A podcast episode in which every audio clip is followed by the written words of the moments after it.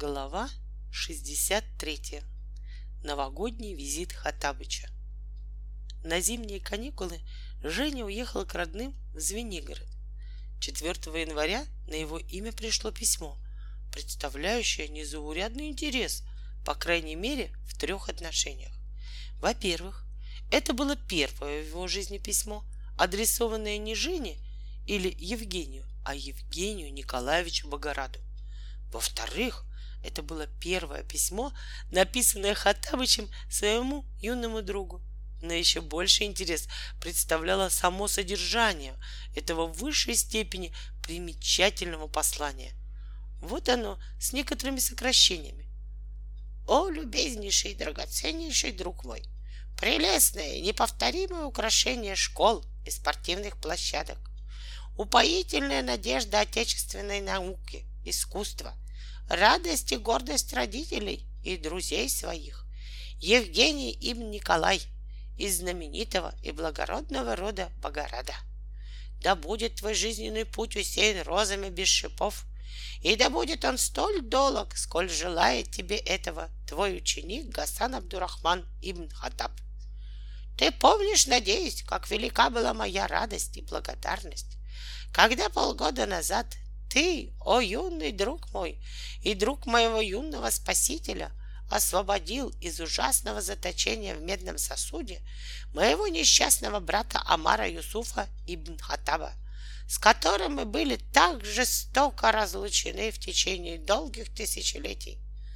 Но сразу, вслед за радостью долгожданной встречи, пришло и тягостное разочарование, ибо брат мой оказался существом неблагодарным, недалеким, сварливым и завистливым.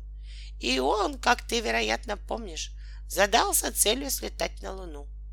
Чтобы самолично удостовериться, действительно ли ее поверхность покрыта горами, как об этом на основании науки, именуемой астрономия, заявил наш высокообразованный друг Волька Ибн Алеша.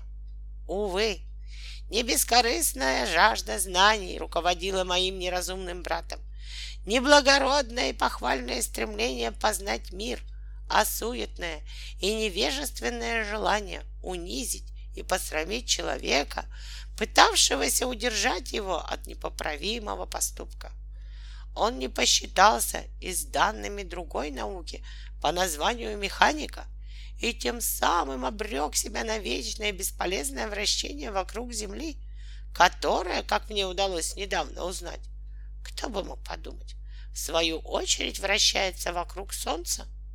Четвертого дня получил я от тебя, о Женя Ибн Коля, послание, именуемое научным словом телеграмма, в котором ты столь великодушно и приятно поздравил меня с Новым годом. И тогда я вспомнил, что день и ночь мотается по небу мой неприятный, но глубоко несчастный брат, и что некому поздравить его с наступающим Новым годом. И тогда я собрался и вылетел ровно в полдень в далекие небесные просторы, чтобы навестить Амара Юсуфа, поздравить его и, если это окажется возможным, помочь ему вернуться на землю. Я не буду, Женя Ибн Коля, утруждать твое благосклонное внимание описанием того, как мне удалось управиться с законом всемирного тяготения, ибо не в этом заключается цель моего повествования.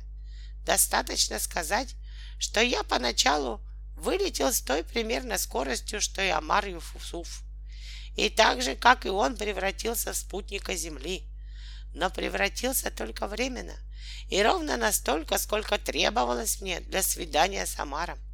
А потом, когда я увидел, что мне пора возвращаться на землю, я обратился лицом в ее сторону и придал своему телу как раз такую скорость, какая требовалась для преодоления силы, которая вращала меня вокруг земного шара, как наполненная водой ведерко вращается на туго натянутой бечевке в руках иного мальчишки.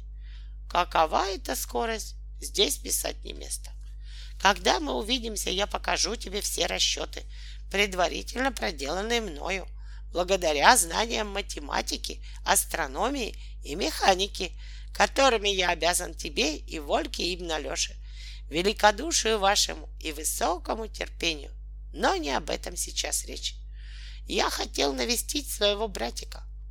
Тут Хатабыч, очевидно, прослезился, потому что на письме в этом месте расплылись чернила.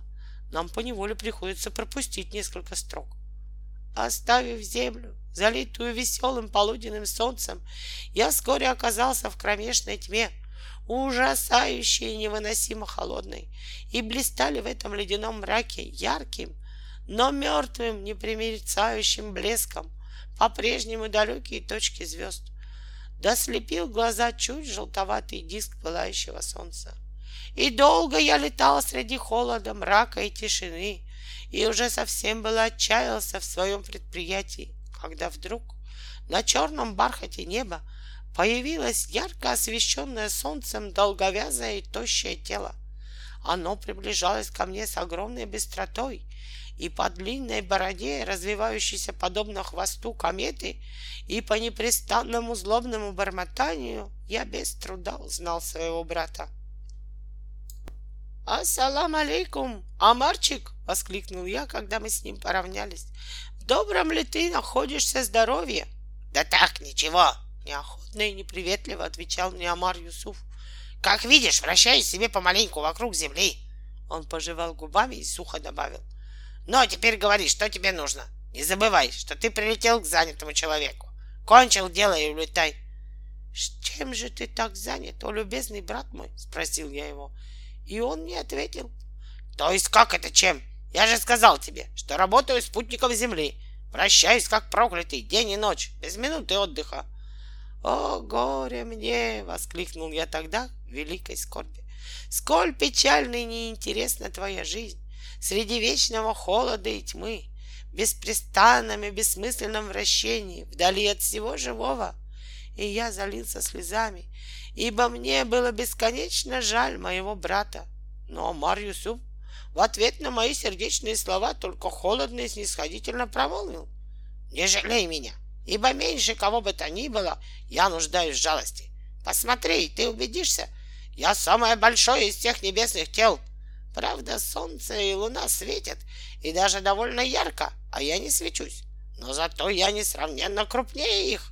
Я уже не говорю о звездах, которые столь малы, что множество их спокойно уместилось на моем ногте.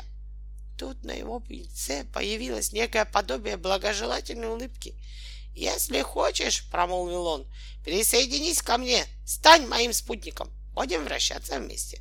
И тогда, если не считать меня, ты будешь крупнейшим из небесных тел». Но напрасно я обрадовался этому, хоть и необычному, но все же проявлению братских чувств ибо Амар Юсуф так обосновал свое предложение. А то у всех светил имеются спутники, а у меня нет. Даже как-то неудобно перед другими светилами. Я поразился невежественности и глупой самовлюбленности моего брата. Я понял, что он не желает возвращаться на землю, и с тяжелым сердцем сказал ему, «Прощай, ибо я спешу, мне еще нужно успеть поздравить кое-кого из моих юных друзей. Но Амар, которому, видимо, пришлось по сердцу его идея, взревел. А спутником моим кто будет? Оставайся лучше добром, или я разорву тебя на куски. С этими словами он цепился в мою левую ногу, но я не растерялся. Резко свернул в сторону и вырвался из рук Амара, оставив в них одну из моих туфель. Он, конечно, пожелал догнать меня, но не смог этого сделать, ибо должен был продолжать свой бесконечный путь по замкнутой кривой, именуемой словом орбита. Но отлетев на приличное расстояние, я все же почувствовал некоторую жалость к моему неприятному и себелюбивому брату и крикнул ему, «Если тебе так уж требуются спутники, о Амар Юсуф, то за этим дело не станет». Я вырвал из своей бороды пять волосков — разорвал их на мелкие кусочки и развеял во все стороны. И тогда вокруг Амара Юсуфа стало вращаться много разноцветных красивых шариков размером от горошины до очень большой тыквы. И это были вполне приличествующие ему спутники и по размеру, и по красоте. Брату моему, как существу недалекому, до этого мгновения, видимо, просто не приходило в голову, что он сам может изготовить себе спутников. Сейчас же он в великой своей гордыне пожелал себе спутника величиной с гору. И такой спутник у него действительно тотчас же появился. Но так как масса вещества, заключенного в этой горе, во многие тысячи раз превышала вес сбалмошного и бестолкового брата моего Амара, Юсуфа, то Амар Юсуф тотчас же шлепнулся о созданное им новое небесное тело, упруго, как футбольный мяч, отскочил от него и с воплями стал быстро-быстро вокруг него вращаться. Так Амар Юсуф пал с жертвой своего непомерного тщеславия, превратившись в спутника своего же собственного спутника. А я вернулся на землю и сел писать тебе письмо о вместилище всех достоинств, дабы ты не оставался в неизвестности о случившемся.